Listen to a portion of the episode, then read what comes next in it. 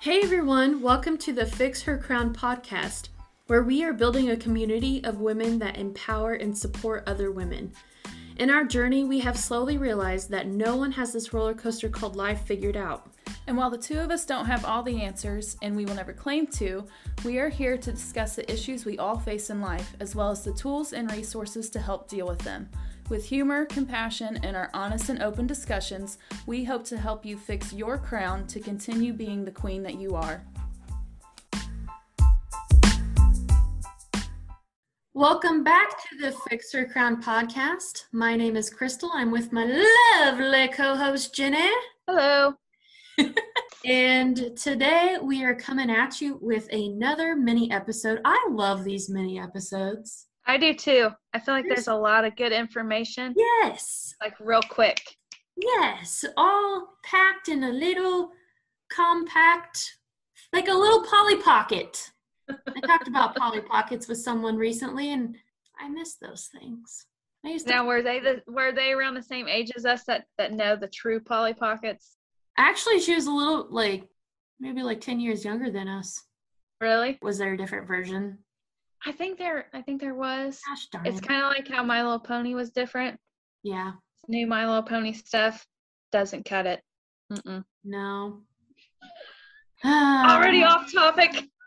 We're already off to a great start. but yes, it's like a little Polly Pocket.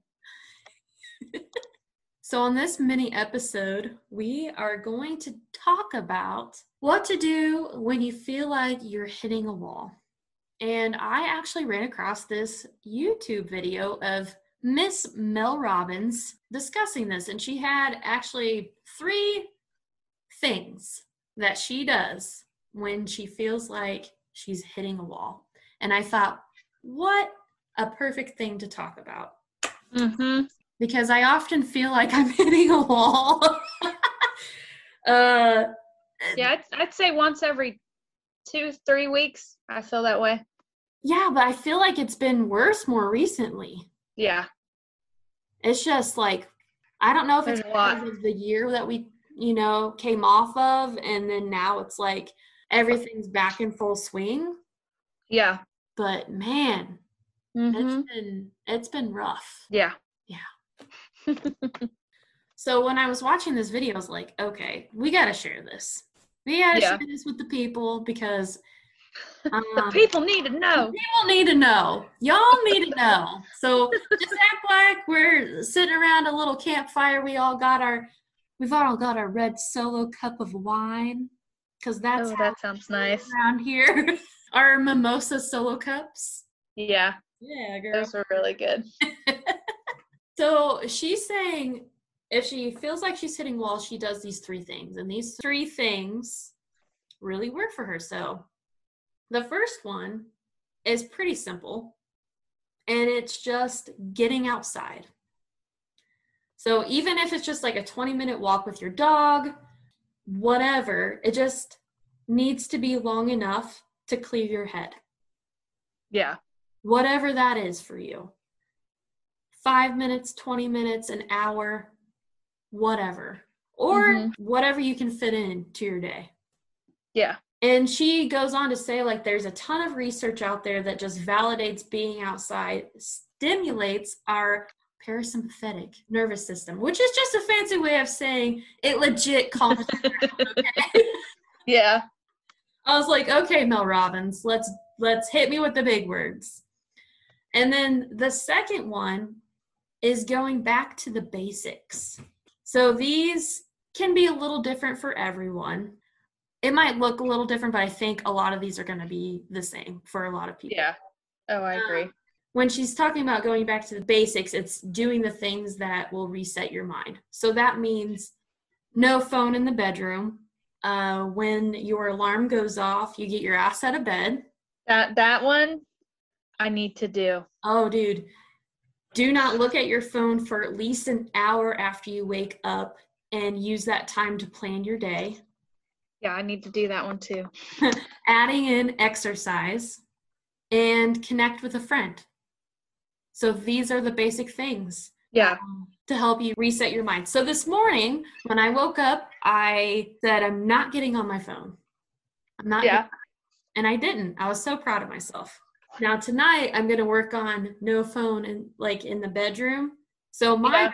I have to have my phone in the bedroom, but I do too. my plan is no phone for an hour before bed Yeah. because I will just lay there and scroll and I know it's not helping me. Yep. I'm the same exact way. Yeah. And, and like the exercise, uh, the way my schedule is, is it's easiest to get exercise in first thing in the morning. And when I do that, I feel like 100% better. Oh yeah. Like I've already drank a half a gallon of water by the time I'm done, by the time I sit down for work. It doesn't even need to be like a CrossFit like No, cra- mine never is. workout. Right. I've heard a few times recently that sometimes that, that's not great for women to do because it shoots up Our cortisol levels. Oh, that makes sense. and it like stresses your body out. So Yeah. they're- this is off topic, but like they're suggesting that you kind of pay attention to how you feel after the workout. That's a good idea. And if you're like super drained and like Yeah. your body's stressed, then it's probably not the best workout for you. Yeah. I mean, all I really not, not like I'm a fitness guru by any means, but like when I lost weight, I was on the treadmill for a half an hour. I ran for 10 minutes of that half hour, which sounds absolutely miserable, but once you and I worked my way up to 10 minutes. Yeah. and then I did a 10 minute ab workout and I lifted weights. Like I was never into and and whatever works for anybody, what they enjoy is fine, but I don't No, think Oh, for I would sure. ever enjoy CrossFit. So I never tried it. but I so what I'm trying to say is like I still felt really good, yeah. you know, like just physically I felt a lot better. Oh yeah, Getting even if I can sunshine. just get out and walk Gunner around the neighborhood, um, that day I feel a hundred times better. Yeah. Yep. And then the last tip is to edit your social media feeds, which I know we've talked a lot about before, but you heard it from her. Edit your social media feeds. And I love that she said your feed is there to be curated by you. So if you're constantly getting agitated, angry, or sad about what you see, change it you can be completely selfish in changing your own news feed and what you see.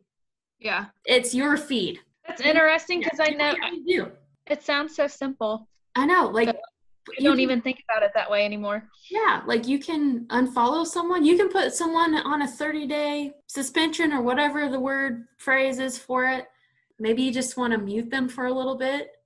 Like Mhm. maybe they're a close friend and you're like, man, you're being really negative and it's really bogging me down.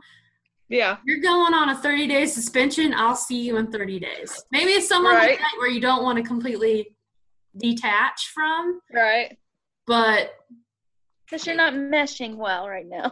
we're, we're not vibing.